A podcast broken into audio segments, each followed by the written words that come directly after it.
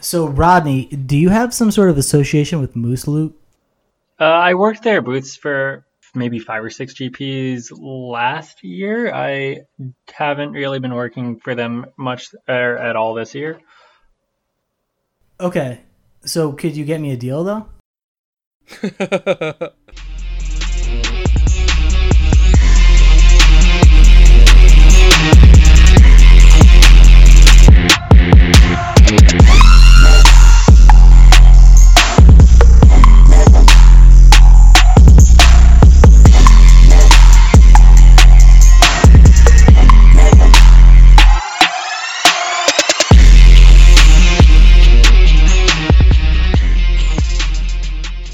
Welcome to the Dead Format, episode 25.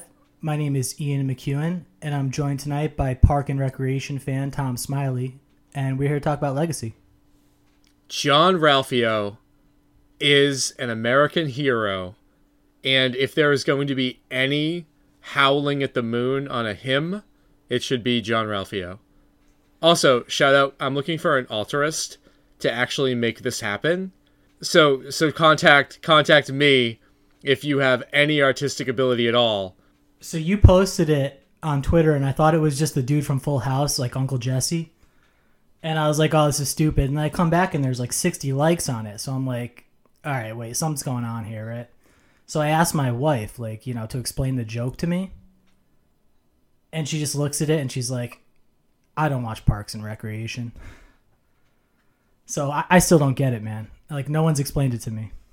All right, we got to get rid of some. We got to get some housekeeping out of the, out of the way here. Get our house in order. This weekend, we actually hung out for like maybe an hour or so. I'd say at Target, buying stuff for other people. That was honestly such a good time, and I brought my kid along. We met up with Pat from Leaving a Legacy, and shopped for the family that we're sponsoring with the charity drive that we set up, and man, we demolished Target. We walked out of there with three carriages, a bunch of bags, and we still only spent half of the money that we raised. So there's going to be a pretty large donation going to Room to Grow in Boston.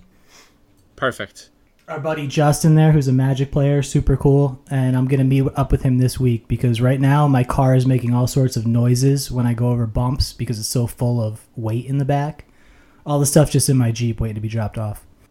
Yeah, you are the real MVP for actually being able to make it into Boston to drop that off. Where I thought that I was gonna be able to like just after school run it in real quick, and I saw that their donation window was only open from 11 to 2 and you are the MVP for taking care of that. Yeah, man. I I uh, drive by there every day. It's not a problem.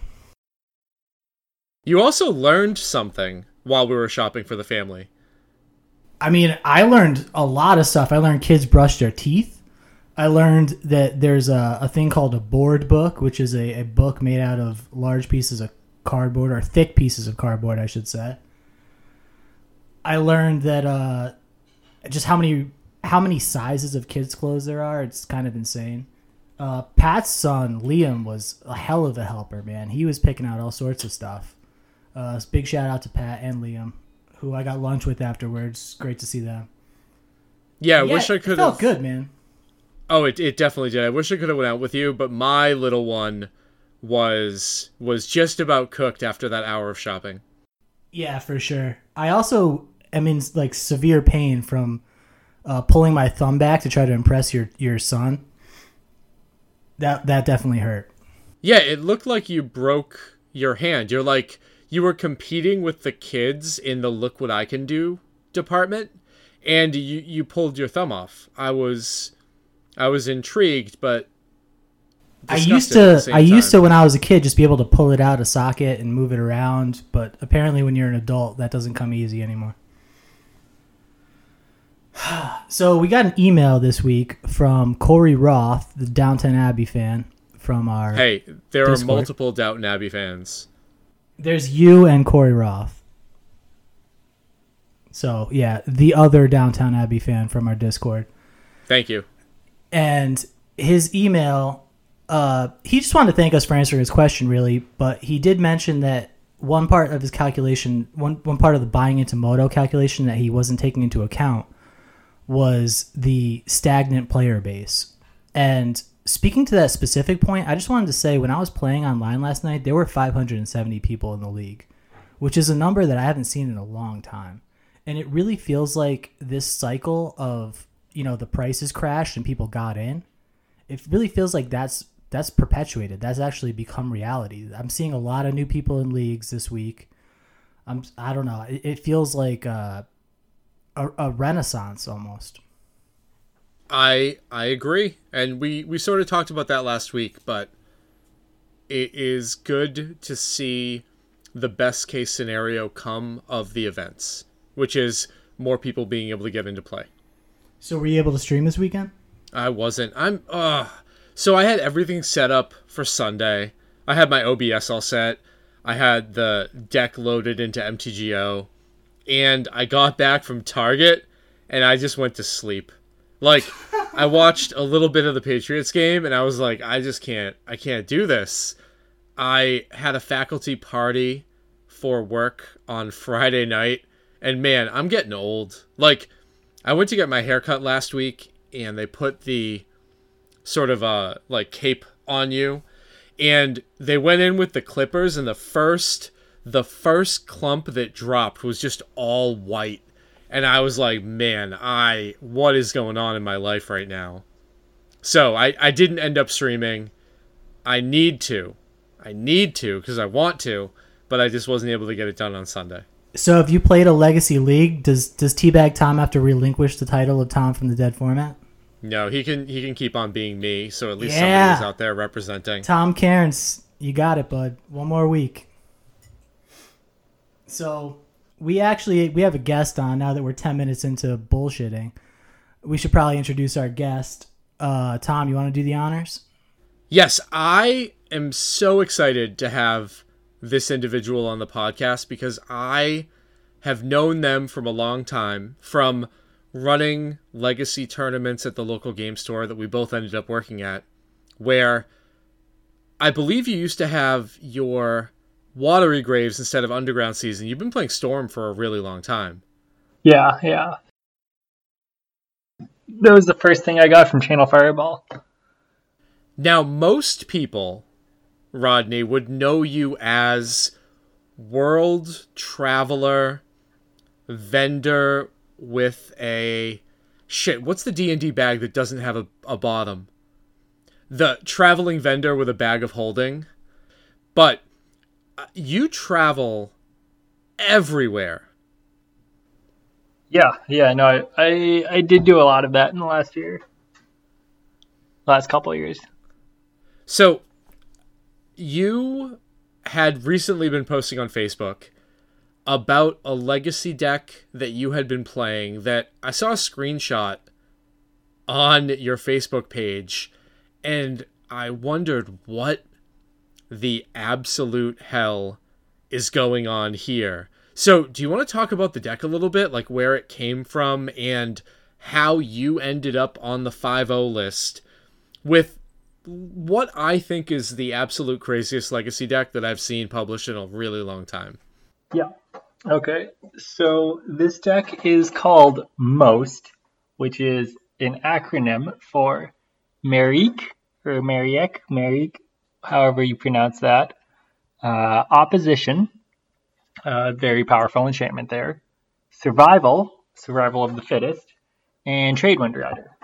Now, these four cards are not all played in the deck currently, but they were in the original iteration of the deck like 10 years ago or whenever it, this first appeared.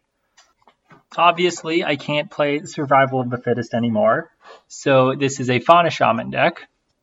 You run your Birds of Paradise, Noble Hierarchs, Mother of Runes, Aether Vials, all, well, maybe not birds, but all cards that you would see in a regular green white Maverick deck. Uh, you have a Green Sun Zenith package. And you have Fauna Shaman so that you can tutor for singleton creatures that don't have to be green. So you really, you can play whatever creature you want, or whatever creature has a really cool effect. Like Merieke or even Tradewind Rider.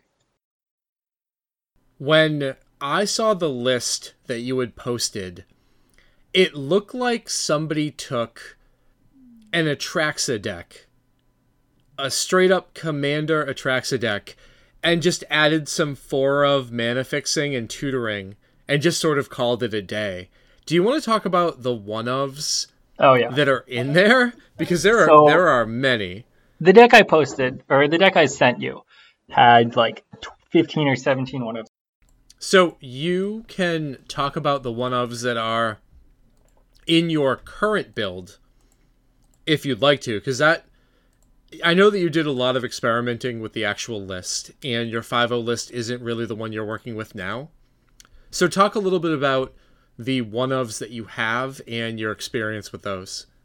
So I, I actually found the list open, so, or got the list open, so, and a lot of the one are similar. So I suppose just going up the curve, there is Quirion Ranger and Scryb Ranger, which is kind of a two of.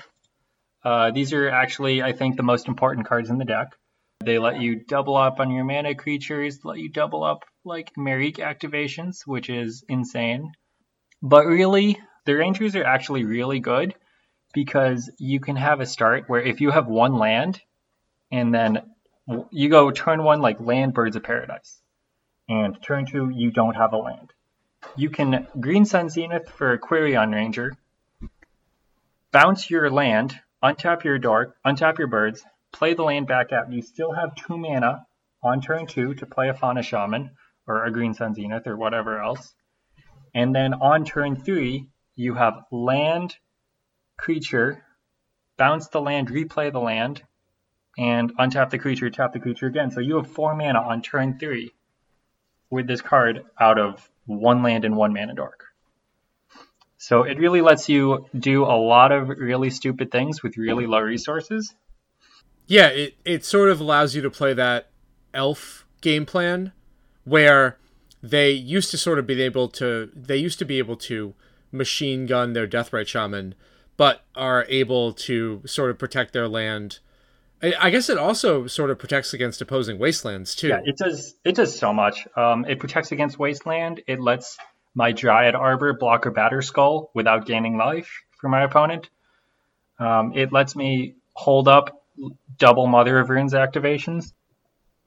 Uh, theoretically, if I have a Merieke in play that has survived, it can let me steal two creatures. which is outstanding. Ian, what what were you gonna say? Oh no, I was about to say Mother of Runes has been like a huge one for me. So I, I started playing this deck online maybe Thursday, whenever Tom sent it to me. And yeah, being able to hold up double, sometimes triple Mother of Runes is like such a scoop. I've gotten so many scoops out of that. And like playing this deck, I have I just checked, I have six screenshots saved.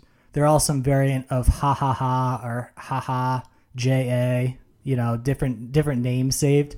I probably have more screenshots saved with this deck than all the other decks I played combined in the last like three months. So this is just such a fun deck, man. I, I'm just I've been having a blast playing it. Yeah, this is an amazing deck for getting those kind of screenshots. So you want to talk about like particular card choices? Other one ofs in the deck are Gaddock Teeg, uh, which is great as a game one answer to Storm. A lot of the time, I'll just Green Sun Zenith for that, like turn two or three, and game one is just over.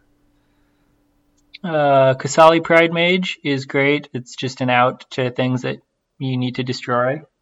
Uh, Orzhov Pontiff is fantastic. Uh, I think I had a screenshot where I just cast that into three True Name Nemesis. Nemesis. I I hate that card. Personally, like going back a little while to the deck that I used to play, that card is such a pain to deal with. And like for our listeners that might not might not know this, the there's a coming into play ability that like sort of functions as normal, but there's the the haunt trigger, which is actually a graveyard trigger. So if you do not want that ability to happen, you can actually extract it within the with when it's in the graveyard, or you used to be able to Deathrite Shaman it in the graveyard, and then the creature will not haunt. Yeah, but what you can do, you can stack it. So if they have like a Pyromancer and, and Flip Delvers in play, you go minus one, minus one, and then haunt it on the Pyromancer, and then kill the Delvers too, which is phenomenal. If you have a sack outlet, or if you can kill it. Yeah, sorry, if you can kill it. Yeah, it always just killed my true names, and it made me angry. Yeah, no, that that's sort of a creature hate card that I is super good main deck because even if my opponent isn't playing creatures, I can plus one to my team and add like four damage, which can change the math and just give me a turn off the clock. Plus, this deck has so many ways to get rid of it for value. Like, oh yeah, being stuck with a leftover creature in your hand when you're playing multiple Fauna Shaman, it just turns into whatever you need it to turn into. Yeah.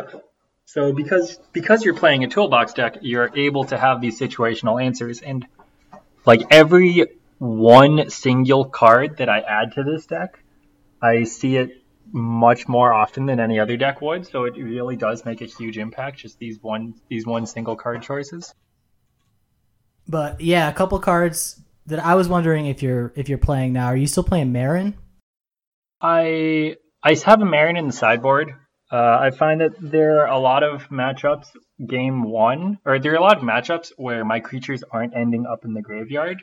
So I don't think I want to start at main. Uh, I have Atraxa and Shalai main deck right now. Uh, the past couple leagues I played today, I played Palace Jailer main, and one game I became the Monarch against a Miracles player, but it was a weird Miracles build where they had a Humility and Mishra's Factory in the deck. Ooh. So I played my Palace Jailer, and then go to my opponent's turn. They Terminus, they animate their Mishra's Factory, attack me, become the Monarch, and just take control of the game 100%. I'm just so dead. Yeah, I've never played Atraxa. I started out with a uh, Palace Jailer main and Shalai, just trusting your list. I, would never heard of Shalai, but that card is phenomenal. That's like the cherry on top so often because you have like a meddling mage on a certain card. Yeah. And then you just lock it down. Or, you know, your Mother of Runes, how whatever you have, whatever your sort of tenuous protection on the game is, that's just like a lights out card. Yeah. If you have a mom protecting it, especially, it's it's just mm-hmm. game over. You get so many scoops just just hitting a Shalai off a vial. Yeah. I also um another lights out card that I get to run main deck that no one else does is Peacekeeper. Which yeah, yeah that is fantastic. I like it main deck. Uh, it's not a lot of the other people playing this deck, I mean, there aren't that many other people playing this deck, but the people in the forums that I've seen, they don't, a lot of them don't like it main because it's just a 1 1 and a lot of times it's dead. But I like having, just like, I like the Peacekeeper and the Pontiff, so I at least have two outs against like a swarm of Empty the Warrens goblins. And it just saves me in a lot of game ones where nothing else would. Yeah, it's great against Eldrazi too. Yeah, yeah, Eldrazi, True Name Nemesis, Marit Lage. Yeah, elves. the more oh yeah, elves too. The more I'm playing this deck, the more I'm finding that what I want are not the more versatile cards in the main deck. I want the more specific, like the yeah. sideboard cards in game one. So like I, I've end up keep moving towards like these more obscure cards that mm-hmm. that serve this like single purpose but do it like exceptionally well. So um, one card that I thought would be kind of obscure, but has actually been fantastic, uh, is Ramunap Excavator. As a deviation from, or for experimenting today, uh, I wanted to try the package of Ghost Quarter, uh, Horizon Canopy, Karakas, Knight of the Reliquary, and one Ramunap Excavator. Um, originally, as an answer. So I would have something to play against lands because Tabernacle is a big problem for me, obviously. And I discovered that with a Ramunap excavator in play, you can play a Dryad Arbor from your graveyard, bounce it to your hand with a Scryb discard that card to Fauna Shaman, get a creature, and then do the same thing next turn. That's amazing, bro. I- I'm sold on that right now. That's that's incredible. Yeah, one of one of the biggest questions that I had at the list was even though you were playing six mana dorks and four Aether Vial, was the mana base. Yeah. Because as soon as I looked at the list, I was like, all of this is awesome. How how is he able to fit everything in? And then I saw 16 land and I was like, hmm. Well, I guess this probably does work because of the ranger and the vials. But have have you had mana issues playing against other decks that might have wasteland?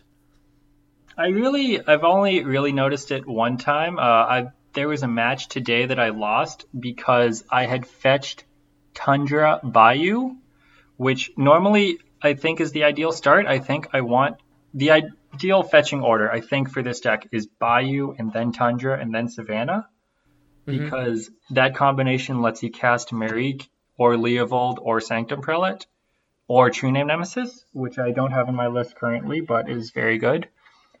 But what happened was I had a Tundra and a Savannah in play, I think. And then they wastelanded my Savannah, and I was stuck on a non green source, which was really bad. But in most games, I am pretty easily able to find that first green source, and that casting a Vial or a Noble Hierarch, as I mentioned before, having a Quirion Ranger in play lets me do so much more with a one land and one dork than I should be able to do. I really haven't felt the need for like an 18 or 19 lands. Yeah, it totally depends on your opening hand, like how many mana sources you have, right? But I, I find I'm actually fetching the Savannah or Trop first just because I don't want to expose the black mana because you only Yeah. have one source. Yep. So if you need like an uh, Assassin's Trophy to get out of a pinch, or you just want to cast your Merieke or whatever, and you don't have a bird in play, eh, your Bayou's gone. You're you're kind of shit out of luck. I guess having the uh, Ramunap excavator is good for that. Yeah. And But actually, I, I've been yeah. Go ahead. Oh, uh, no, I'm actually thinking of playing a second Bayou. Like, I, I so I think Savannah is actually the worst duel because a lot of your cards cost green white. So usually you want the green mana and the white mana to be on separate lands. So I really like the combination of Bayou and Tundra. But you're if you do only have one land, then Savannah I think is good. Yeah, that makes perfect sense. And to be honest, like I didn't know you at all, and I I didn't know that you played Legacy. So when I first looked at your list, I figured out like what was going on, and I was like, "This is sweet. I really want to try this deck." But I didn't look at the mana base, and I was like, I've seen so many lists online where the mana base is messed up, so I tried to just create it on my own from scratch. Mm-hmm. And I, I think you absolutely nailed it because I, I wound up at literally the same mana base you did, and it's it's perfect in my opinion. Yeah, it feels very similar to uh, the four color shadow mana bases in uh, Modern, which I played a couple years ago, and where you really like playing that mana base uh, for like the four color traverse shadow deck. You really learn that Overgrown Tomb isn't the best land because you don't play Steam Vents in the deck. And so you can't have these two lands that produce all of your colors if one of them is in, is in your main two colors. So you have to split your main two colors across two lands. Horizon Canopy is super cool. Uh, now that you mention it, how much of a pain in the butt has that been? Like, uh, you running any trouble with that, or is it is Uh, it free not- to play it? Not yet. I haven't lost a game because of the damage from that. But I also wasn't really using it to draw cards that often with Ramunap Excavator. Okay. What about not being able to fetch it though? Uh, that wasn't really an issue. If I have a fetch, I usually have lands. Yeah, like if your Savannah gets wasted, you ever find like, oh, I just need to get a Savannah. Oh, I can't get this Horizon Canopy. Does that come up for you or no? No. That's good to know. I, I think I'm gonna try one Horizon Canopy for sure then. Oh, uh, what else do I have main deck? I have the Sylvan Library main deck and three Brainstorms, which is definitely not normal for a Legacy deck, I would say. Uh, I've just been loving the Sylvan Library. I think it's under. I th- I honestly think the card is underplayed in Legacy. This is the best Sylvan Library deck too. Yes, absolutely. You always when you have a Fauna Shaman in play, it guarantees you always hit a creature on your draw step. Yeah, yeah, You're constantly being able to take two cards. You're constantly green sunning. Like if you get into the late game against something like Aggro Loam, like Eldrazi, one of these one of these things that goes like 15 turns, you end up basically hitting a green sun every turn. So you get a shuffle every turn. yeah. And just Sylvan is just super good in that situation. Um, I really like the interaction also of having your Renegade Rallier. So against Miracles, I can jam Sylvan turn two, get it countered, and then play Renegade Rallier turn three and get it back. Hell yeah. I didn't I didn't quite get that interaction when I looked at the original list and I saw the Renegade Rallier and I thought, "Oh, is this really just to get back like a dork or a fetch land to sort of solidify your meta base?" Because usually you don't see that without Wasteland being paired with it. But being able to get back a Sylvan library is huge. Yeah, so I originally the very first league I played, I cut that rallier for uh, main deck Knight of Autumn, and by league two, I was like, I want this card, and it's exactly like you said that that get back the Sylvan Library play is huge, and that's like what I've used it for over half the time, I'd say. Now, this might this might be like not very traditional, but have you thought about trying to play multiple Sylvans? I think in the uh, in the deck that I got posted, I actually did have two. I have two Sylvan libraries in that posted deck list and three brainstorms. Yeah, I've had two Sylvans every league so far. Yeah, it uh, it's been a little awkward. Like sometimes you would draw the second Sylvan, but I think by that point you're just very far ahead. Uh, today I actually did play. I split one Sylvan, one Nissa Steward of Elements. Is that the the blue green X or is that the two two No, creature? That's the blue green X one. So Okay. What does that What does that do? I don't remember. So she her cost is blue, green, and X. She comes into play with X loyalty counter, so she's really a three mana walker. She is plus two, scry two, which is pretty similar to Sylvan Library. It also it works very well if you also have a Sylvan Library out. It just lets you dump the garbage to the bottom. Uh, her she can zero and reveal the top card of your deck. If it is a land or a creature with cost less than or equal to the number of loyalty counters, you can put it into play. So again, with a Sylvan Library, you can put something on top of your deck and then put it into play. Her minus six, I think, is just untap two lands and attack with them as five fives this turn, which is something. It's a threatening effect that you have on board that your opponent has to deal with eventually. I'm 100 percent gonna try that. That sounds awesome. Having an extra sort of vial effect where you could just start to tick that up to scry and then throw a four that you stack to the top right into play is crazy. Mm-hmm. And some of the fours that you have, I had to Google. like you, you posted a screenshot of a Saskia Yeah. being in play, and I was like, "What is this?" So this deck can occasionally have a hard time closing games. I mean, all of the creatures are like two power garbage, one power garbage. So the Saskia really was a way, just a, a thing in the deck that would mean you have, you can, you have the ability to green sun Zenith and immediately deal like eight damage to your opponent. Uh, I think the screenshot I posted, my opponent had attacked with a creature that had an Umezawa's Jitte on it. And I blocked, I think I flashed in a Scryb Ranger or something, or blocked with a Dryad Arbor and bounced it. But my opponent had tapped out with their True Name Nemesis and their Stoneforge. And I just untapped, put that into play, and they died. So, what is Saskia for those of us who don't know? Oh yes, uh, she is. Um, she's four mana, one of every color that isn't blue. She's a three-four vigilance haste. Whenever any creature would deal damage to your opponent, it deals damage to your opponent again. So I, I thought Saskia was the one dealing the damage, but it isn't. It's the creature. So your Atraxa deals four damage to your opponent, deals four damage to your opponent again, you gain life again. So why doesn't it just say double strike? Honestly, just to be more insane with double striking creatures. Ah, okay. So you get quadruple strike potential? Yeah. Very nice. I like that. Is that a commander card? It is. Like Atraxa. Awesome. So one thing that I did, did do you have Leovold in your main deck? I do. Yes, I've never cut that.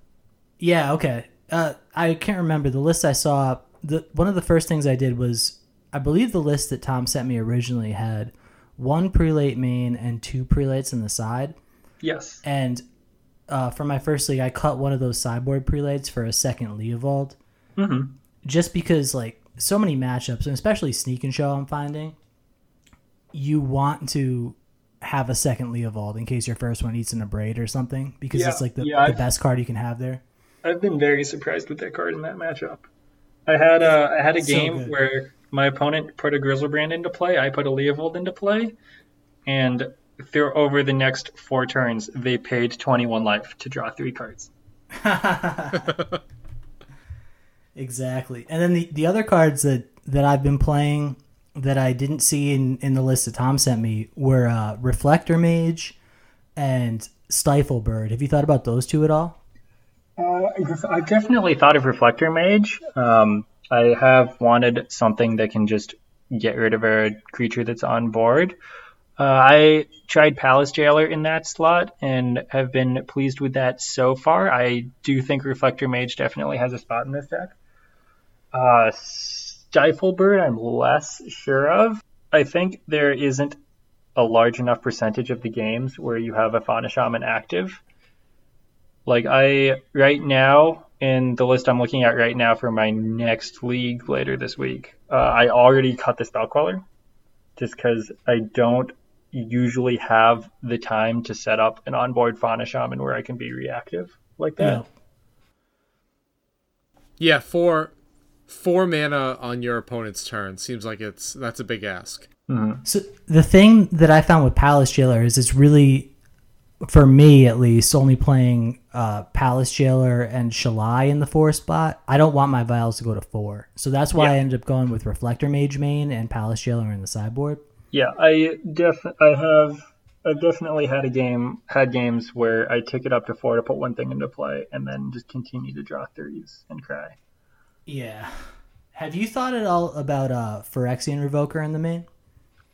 I have. Um, I'm kind of going back and forth on that card. Some people in the forums think that there aren't enough targets for it, and I think I'm inclined to agree. Also, uh, I feel okay in the matchups where I think I would want it, like Storm and Sneak and Show and uh, uh, Turbo Depths.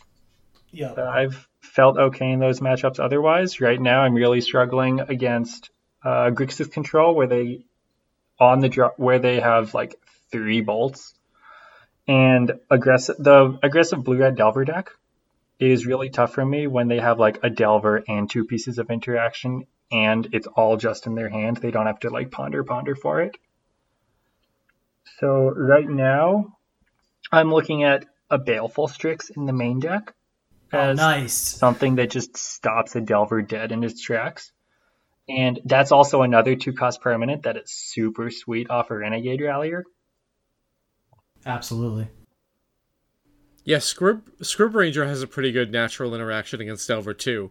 But Yes. obviously in the in the blue red shell, your Scryb Rangers probably don't live too long. Yeah, I so I think the Baleful Strix is also just another thing that they have to bolt. And I like being able to present that deck with just like 12 creatures that all need to be bolted immediately. Yeah, absolutely. It's funny that you mentioned Turbo Depths because I wanted to be as true to your list as possible the first league I played because I didn't really know much about the deck. I was just sort of theory mm-hmm. crafting. So I changed, I think, two cards. And I was thinking, man, I'm really weak to Turbo Depths because there was no Flicker Wisp, no Reflector Mage, like these cards I originally thought of. Obviously, you're playing no Wastelands, right? Yeah. And there's nothing that you have two uh, Assassin's trophies, but there's nothing like a Fulminator Mage that can get you out of like a, a dark depths going off situation. Mhm. So I ended up, of course, playing Turbo Depths my first two le- uh, matches I played in my first league, and I I won one, and I actually my opponent timed out in the other one, but Oh. I, I I would have lost that one to be honest. But so basically, I went one one, but the matchup was so much better than I expected because just Mother of Runes plus Scryb Ranger Yeah. or Vendilion Clique or whatever, and then you just put a Meddling Mage on Abrupt Decay. Uh, God forbid you get a Shalai into play Oh yeah. you you have so much game in these matchups that you don't you don't even think about until you're in the situations and you're like, okay, I got this. This is you know, Fauna Shaman and bail me out. Mhm. It's, it's, it's amazing. And to be fair, trying to play against a deck that has so many one ofs, your your lines to take against it are so varied because without those consistent cards in play, you really don't know what's coming next. there are so many options for the threes and the fours that this deck can present Oh yeah. that it's very difficult to react against. And it's so funny every time you cast a Merieke, you can you can literally go make a cup of coffee because your opponent's not responding for a minute. They're just gonna sit there and read the card and look at your board and look at your scryb ranger and think about their life and what you know how they can possibly play this game. Sometimes they scoop, but that card is just incredible. hmm It's so much fun playing that card. Um, also, she, the last part of text on her that says she destroys the creature when it's untapped. yeah. So I've had um, I've untapped with it, played a creature or whatever, past the turn, and my opponent goes to activate Karakas on my Merieke, and I respond by stealing their creature. Merieke gets immediately bounced, and it just kills their thing for free. Oh, next level. I didn't even think about that one. So, I had a question too. Are you still playing two Meekstones in the sideboard? Uh, I am not currently. Um, those were, I think I put those in right after losing to True Name Nemesis. Okay. They, the idea behind them is to have something that answers True Name Nemesis or Delver, or maybe like I could it could theoretically also answer like a Marit Lage after I chump block it one time. Yeah. Um, if I can find the space for them, I definitely would like to run them again. But right now, I I suppose in those two slots I have a Kambal consul of allocation because I did Ah. notice there are there are definitely games where I would appreciate having like two to four more life, and it's also just a hate bear that like a storm deck just has to deal with Yep. and I like increasing my number of those.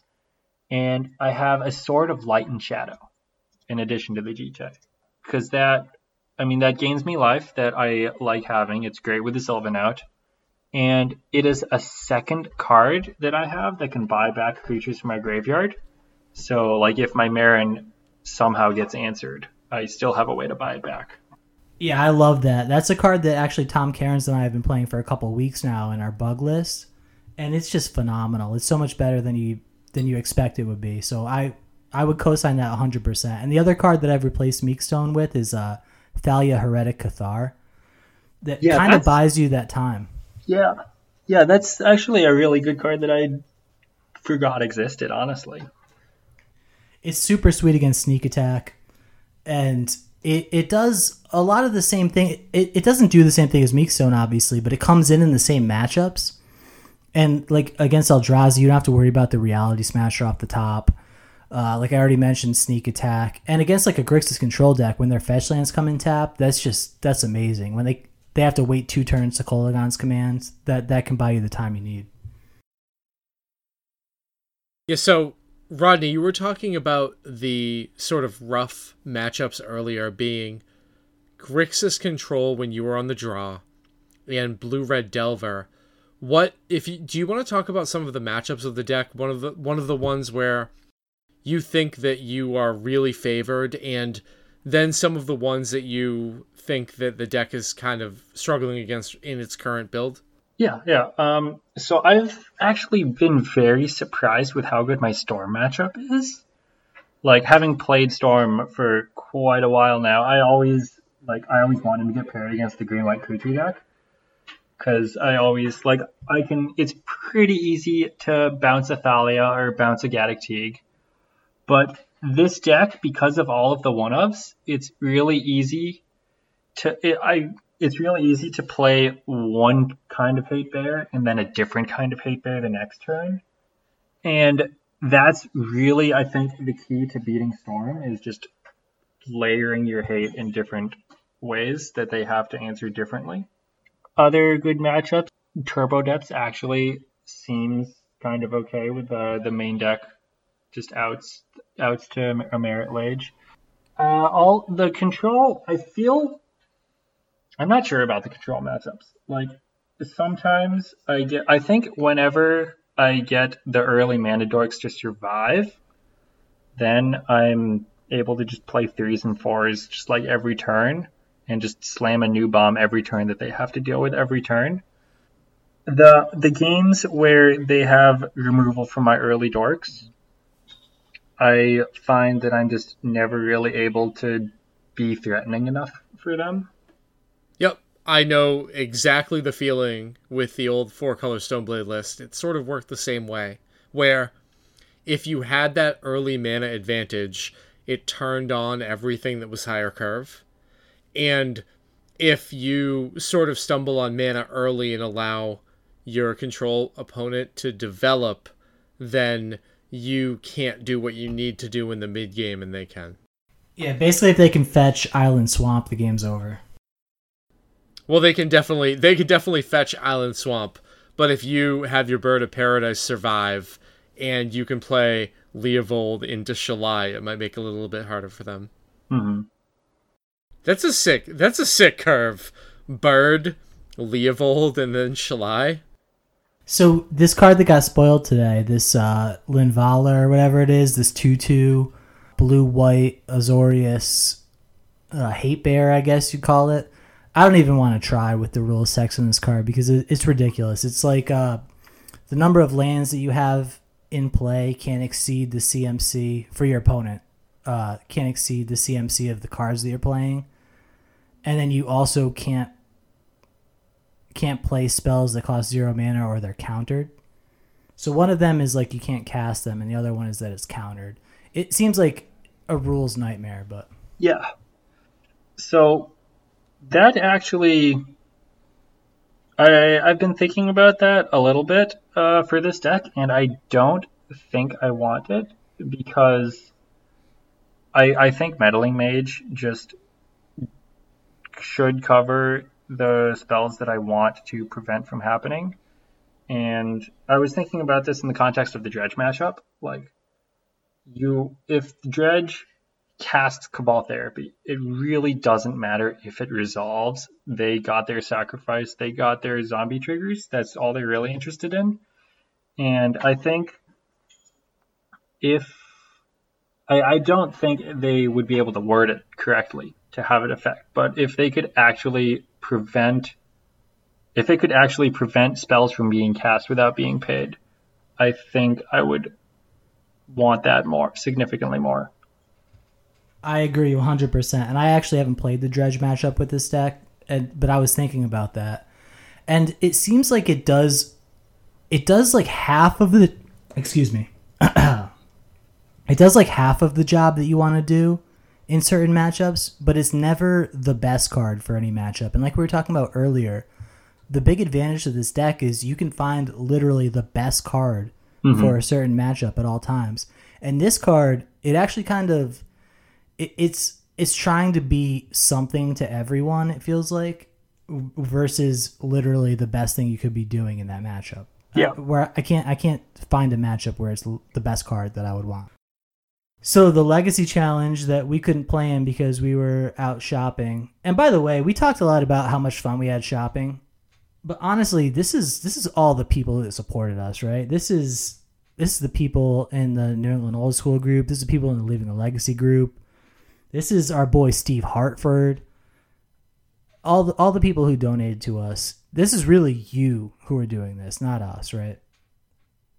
DJ Secco donating the counterspell playmat, Tom donating the time vault, uh, Mike Hilton donating the tropical islands. You're the ones who really made this happen. So we, we really we we shouldn't take any credit. This is, should all be their credit, really. But we couldn't play in the challenge because we were out shopping at Target. But meanwhile, while we were shopping, the following happened: Blue Red won the challenge, which isn't that surprising because Blue Red's been a good deck for a while now. But it didn't have any risk factors. It had three Nivmagus Elementals and three Flusterstorms in the main deck. Was that a sigh? It. Yep. I mean, I don't know what to say. Like, yeah, Flusterstorm main deck is probably great. I love that card. And Nivmagus Elemental eating copies of Flusterstorm is just absolutely savage. But we are. Are we at that point right now where Nivmagus Elemental is a go to play? I'm not sure. Right? Like, small sample size. Obviously, it won the tournament, but I'm not ready to get on board with this deck yet. I have no idea. The only reason I know this card is because the first GP I played in, Grand Prix Providence in 2013, my opponent started exiling cards from their hand to their Nivmagus Elemental, and I had I had a judge call them because they did not believe me that you had to cast a spell first. Uh, that's the only reason I've ever heard of this card. I've never seen it show up in constructed play before. I don't know if this is totally unheard of or what. I think there was a there was a modern deck that played it, right? Gerry Thompson Gerry Thompson had some sort of shenanigans. Rodney, do you know the answer? Because I have no idea. I mean, you have in modern you have the ground rift, the uh, single red mana spell with storm. That's like target creature can't target creature with flying can't block or something, but it has storm, so it lets you just exile six copies of that spell. And I think it played the one red sorcery that gives a creature double strike. Oh, yeah. No trample. Uh, hold on, hold on. Nivmagus Elemental Gerry Thompson. I know that I know that he had quite a few. So he played it at the Pro Tour. He played it at one of the modern Pro Tours Oh wow. way back in the day. So it played Nivmagus Elemental, Kiln Fiend, uh, Apostle's Blessing, Assault Strobe, all of the zero um, Phyrexian mana spells, and that storm spell that Rodney mentioned, Ground Rift. So it literally just cleared the way and pumped the Nivmagus Elemental into oblivion. Do you ever get the feeling when you look at Gerry Thompson's modern decks that he is just mocking the format? Because I love that aspect of it. Well, you're talking to somebody who plays Hexproof. So, Wait, Rodney, you don't play Hexproof, do you? No, I don't. Yeah, Never. you have more honor than that. Who plays Hexproof? I do. Oh, yeah, Bant Hexproof. I'm sorry. No, literally in modern, I play green white hexproof. Yeah, no, I'm sorry. I forgot. Yeah, Yeah, my, I played other modern decks, My but. I love that deck. It's my boy, Slippery Bogle. Get slippery. That card was reprinted and I drafted it on Saturday. Yeah, Yeah, so Saturday I Yeah, went to uh, I Nerd Lumbus. Go ahead. Oh no, yeah, I that card and the hexproof mechanic in general is just making this limited format really bad for me. I think. Yes. I went to uh, Nerd Lumbus, which is hosted by uh, this guy, Jack Brennan. I just wanted to shout this out real quick. I just showed up because uh, my friend Chris Dorico invited me.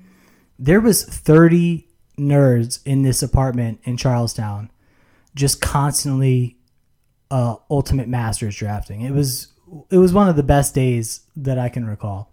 It So you you had a draft day. camp?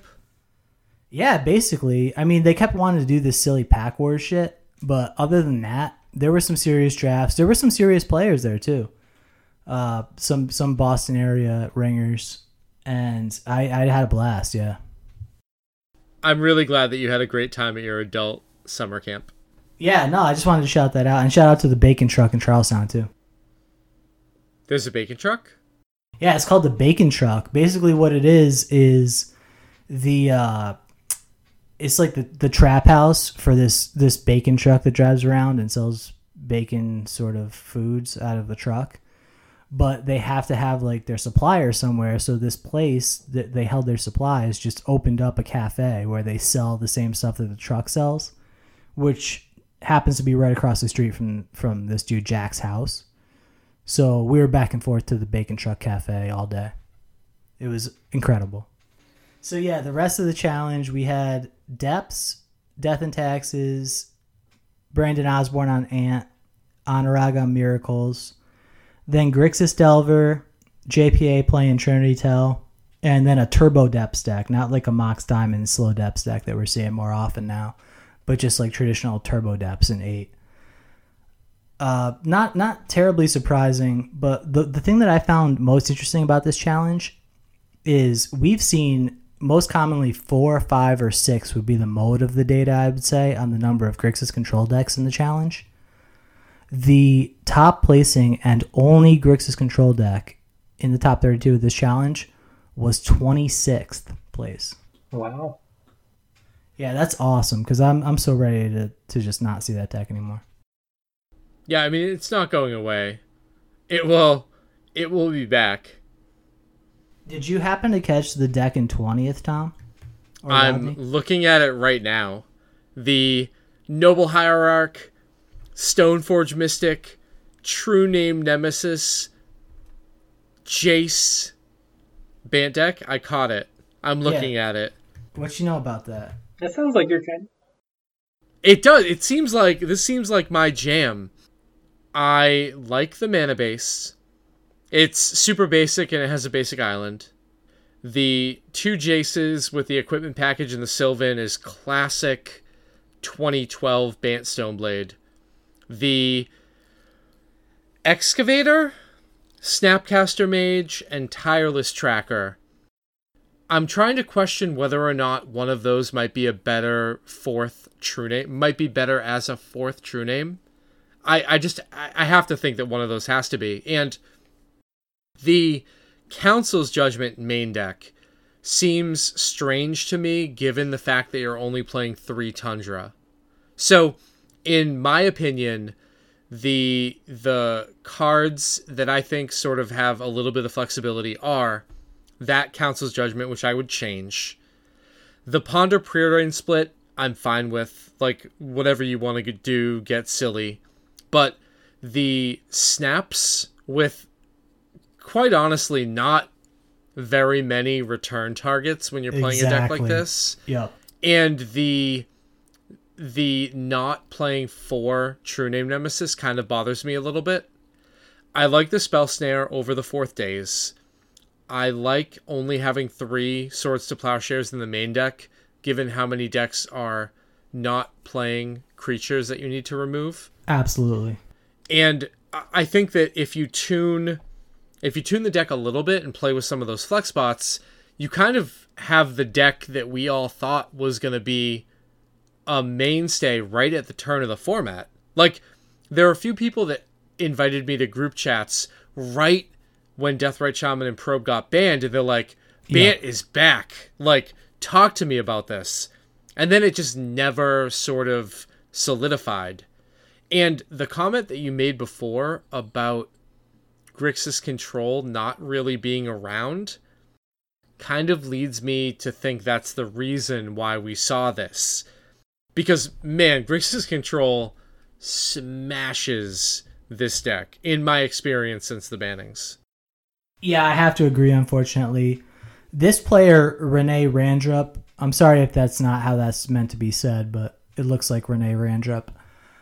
I believe that they had 5 0'd a couple weeks ago with like a a noble bug delver list that I was pretty interested in, and Tom and Tom Cairns and I had talked about. So I think this is a kindred spirit of ours playing Noble Hierarch, and the the Ramunap excavator tireless tracker like one of each. When I saw that, I was like, okay, where's the Green Sun Zenith? Then you go look in sorceries and it's not there, right? So it seems like you have to draw those at the right time. You know, I'm not I'm not really sold on that aspect of it. Like you Well, said. Yeah, there's there's enough cantrips to be able to find them, in my opinion. But the problem is, you have this sort of awkward tension between Stoneforge and equipment, Green Sun Zenith, and enough targets to also balance your blue count for Force of Will. Right. So I'm 100% okay with this deck not having Green Sun Zenith. I don't think it needs it, but I'm I'm not sure whether or not having a one of each of those is correct. It think- might be, but the Snapcaster mages I think could be much better off as something else. Yeah, I think I would definitely, like you said, go to four true name, and then decide which of those two plans you want to be on. I personally think that it's you want to be on the Ramunap Excavator plan rather than the Tireless Tracker. Tireless Tracker was a great card for me when I played it in the Maverick, but it's it's really looking for a specific situation. And when you have like true name plus equipment, you're trying to close a game, right? So I, I don't think that those plans necessarily coincide. Like I would I would try to move I think excavator to this uh, tireless tracker to the sideboard for those longer grindier matchups like miracles stuff like that. And yeah, definitely have four four true names and have the third equipment like the sword in the main deck. Yeah, having those two and missing Knight of the Reliquary really, really is kind of strange. But I feel like the Tireless Tracker is trying to play a, a different game where your threats are all really expensive and cracking clues and trying to get in spells that matter is Yeah, it's kind of antithetical with the the main game plan here. One card that I thought about that I might want to have as like a one of in this list is a scavenging ooze because playing that that in Rodney's list, that card is just incredible. So you blank snapcasters on the opposite side. You have main deck grave hate, which is just phenomenal. And you have you have this Tarmogoyf, this gain life Tarmogoyf. It, it's just it's it's so versatile. It's such an underappreciated card and I feel like I always draw it against Loam, so maybe maybe I like it even more because of that. But I I if I was gonna play like one of a green creature, I think it might be Scavenging Ooze right now. Yeah. All right, so we got one more thing to talk about. And I hate to pull focus off of Rodney's spicy list that we spent quite a bit of time talking about, but just like you had posted in the Leaving a Legacy group, Rodney, there was some spice this week. If this was a Thai menu for the league lists, there would be like four chili peppers next to it. I, I got Thai food with Ian. We went over and he's like, Listen, have you ever had this before? And I was like, Yes. He's like, Watch out, it's spicy. And I was like, Oh man, what's like what's happening right now? No, so I ordered I ordered my thing specifically. I I put in the notes Thai hot, make it like you're making it for a Thai person. That's what I always put in like the Grubhub notes or whatever, because when you just put hot, they're like, oh, hot. They drop like an extra chili pepper in it or something. But I like food to be scalding hot. Like I, I want to be able to feel that pain for hours. Like that's what I'm looking for in Thai food. You want your dinner to punch you in the face? Yeah, exactly. I, I wanna I wanna know about that food. Basically, like I'm in it for the pain. That is a great analogy for this this 5 list because we saw I believe the first appearance ever of Yukiro. Is this one of the commander cards that you're like, this card is the shit? Yeah. I I never thought this card was the shit, but apparently it is because it showed up here, right? So I got to look at this list because I didn't look at the league data. I just I knew I knew the list that I wanted to talk about, and and that was the one we already did. Uh, it's actually Yuriko. I'm sorry, Who is a player? Yozo. So Yo. Ooh, okay. okay. so Yurizo, the Tiger's Shadow, Are you fucking kidding me? Is this really in Spanish? No, it's not. Uh, it's got a command commander ninjutsu. I have no idea what this means. It's That's one the blue. ninjutsu. Okay, it's got ninjutsu. It's one blue black, but its ninjutsu is blue black. Whenever a ninja you control deals combat damage to a player, you may reveal the top card of your library and put that card into your hand. Each opponent loses life equal to that card's converted mana cost.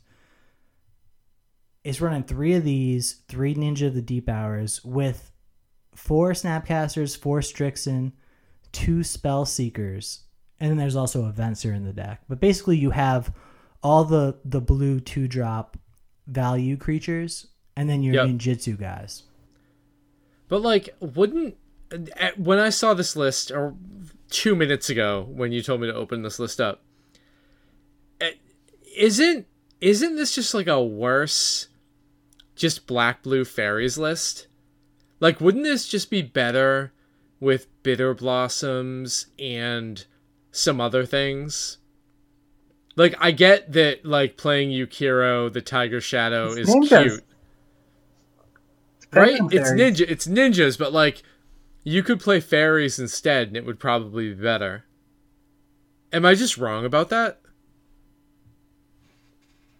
Maybe. I mean, do you get to play Baleful Strix and Fairies? I mean, you can you can put it in the deck. It probably doesn't fit very well. What about Snapcaster Mage? Like I think of fairies as being this very like creature based deck. Like this deck has 17 creatures. I think of fairies as having like 20 creatures and four bitter blossoms. Am I off base on that? have to be like uh, Yuta Takahashi top aided uh, Grand Prix Portland, I think it was, and his deck was on the website as blue black control or blue black mid range or something, and it really only had like Vendilion Clique, Spellstutter Sprite, Bitter Blossom, and then like three Liliana, three Jace, and a bunch of control spells. Like Yeah, they- that's that's the idea that I'm thinking of more. yeah. Okay. All right, so yeah, maybe I don't know what I'm talking about with with regard to fairies. I wasn't playing during that era, so I don't know what like the traditional fairies list looked like. To be honest, I, I figured it was like a Cavern of Souls kind of deck. Yeah, I wasn't I wasn't talking about the old standard fairies. I was talking more about what the deck sort of evolved to in modern. Was there ever a legacy fairies build? I'm sure that there must have been at some point, right? MTG Top 8 will tell us. Who is the guy that played the uh, that played the Popper deck in Legacy? That's a fairies deck. Yeah, that is a fairy deck. And that's only like a 12 creature or 15 creature deck actually. So maybe yeah, maybe this is just like you said Tom, maybe this is just like a ninja fairies. All right, there we go. We'll call it that. So consigned to oblivion, have you ever seen this card before? Is that the black blue split card? Yes, it is the echoing truth that you can search for with Burning Wish. I I don't know. I I don't think that I would ever be able to like put this into a deck. isn't isn't there like like a better version that has fuse? Uh, that where far and away can only Yeah. use creatures. Yeah, so Okay, re- so remember we talked about set adrift last week? This can hit uh chalice. okay. Yeah, it And, can. and it flips for seven. Oh, that's true. Oh, wow, I missed that. I didn't Wait, think about that. is that how that works now? Yep. Wow. I, I totally missed that aspect of it. Yeah. No, I actually um I had a uh, Ultimate Masters sealed event where my opponent cast Fire Ice and then they cast Living Lore, and it was an eight it. Supposed to be a Wow. four four, but yeah, the, you just add them up. You add up the numbers, and that's the CMC. That's incredible. All right, so that that's I guess that's way better if you are flipping it to Yuriko. You can even brainstorm that back on top. Yeah, that makes a lot of sense now. I was thinking that it was just like Voyage's End gives you a scry in that situation, but you know the the aftermath potential. Like if you hit five lands, like that's that's worth more than nothing. So I thought that that was the reason that they were playing that, but it makes a lot more sense with Yuriko. So what else do we have in this uh this league dump? We had uh Okay, so I would like to respond. Tom, can you find this list? Yep, I'm looking at it. Can you tell me does does this meet your requirements to be considered a stasis deck? Okay. Y- y- kind of. Because there's only two, right? Like, I guess you only really need one, but it's red blue stasis. Well, so I would like to respond. A couple weeks ago, played a blue white deck with two stasis, and you called it not stasis. So I just wanted to check if this was stasis. Well, okay, so it seemed just like a regular sort of twist on miracles with Teferi and stasis. But this seems like it's focused a little bit more on stasis. So I would say this with the As Foretold and the Ral Zarek, Oh, the old school Ral Zarek. Get out your coins and start not untapping things. Fine, it's stasis. This is a pretty wild list, right? As foretold, back to basic stasis. Two chain of vapor?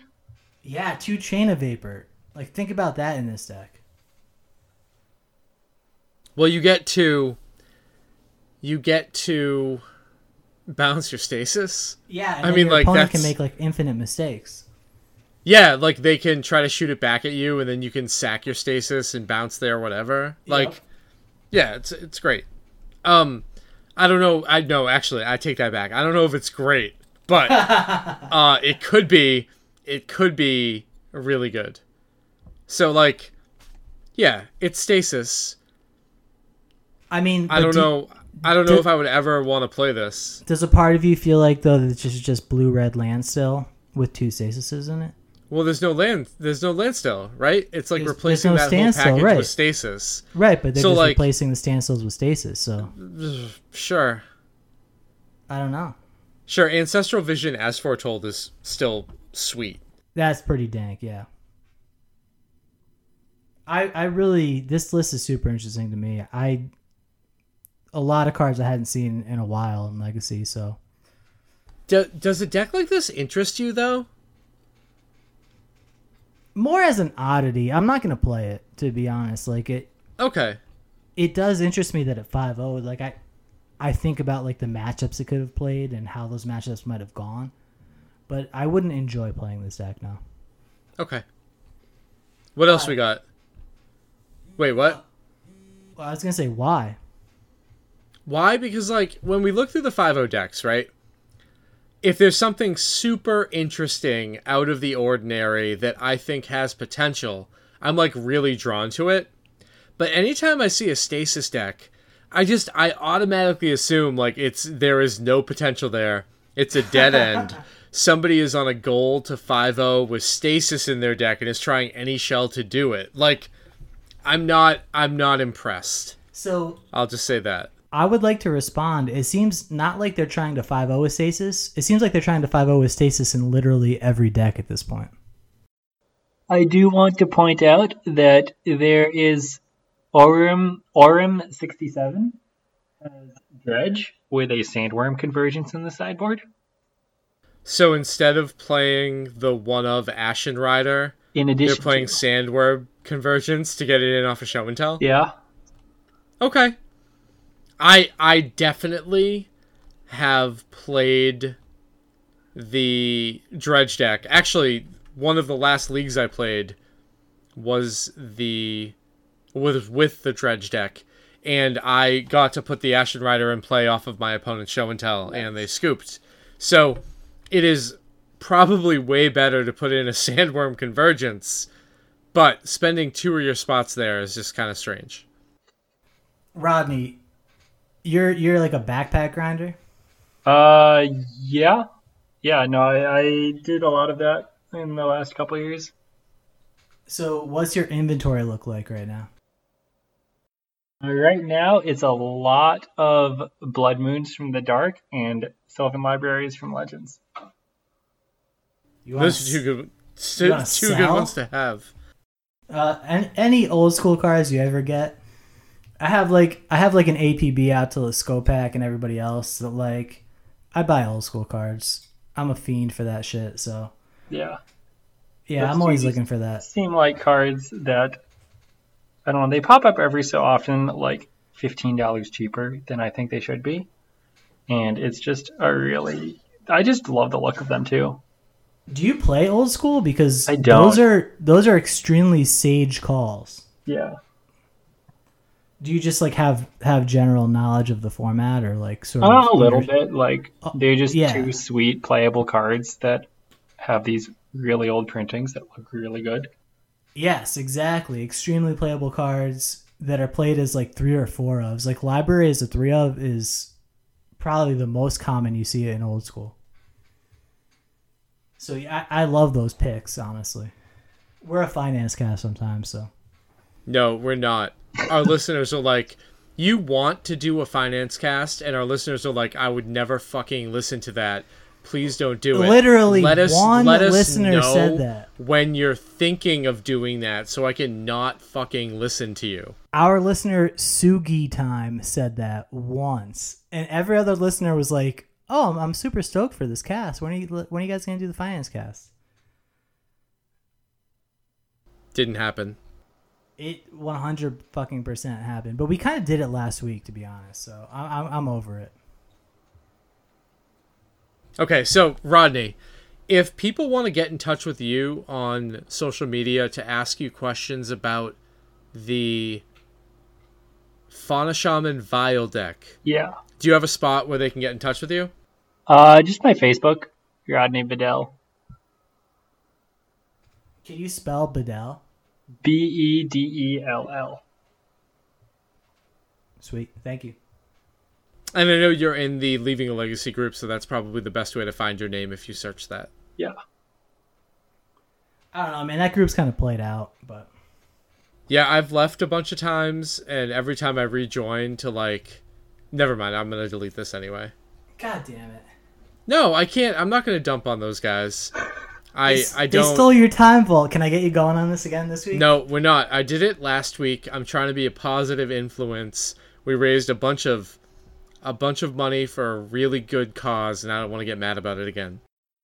Dude, Operation Trojan Horse was a huge success. I want to shout out uh, Matt Hackbert and all the people who got them to create infinite Discord channels this week. Listen, you know what? Hold on. I want to go back to that time vault thing. Listen, last week they pulled the raffle for the time vault while they had a fucking billionaire on the cast. If you're gonna fucking steal a time vault, get a little bit more money, right? Like, the man's a fucking billionaire. Maybe we could have got a little bit of extra money for this fundraiser. Sorry. Whew. This is what I have to live with, Rodney. all the spicy takes. So, if people want to get in touch with you, Tom, if they want to uh, subscribe to PewDiePie, how should they do that? It's you can tweet at me at tsmileymtg and you can find the cast at Dead Format Cast. And if people want to get in touch with you to let you know how much we need to stay away from talking about MTG finance, where can they get in touch with you? If you want to ask for a finance cast, it's at Ian18125. And you can also find me. I'm super responsive on our Discord. Him to Turok. That's me. Uh, Rodney, anything else? Play more weird decks. Get more. Get a, get a spicier 5-0 list next week.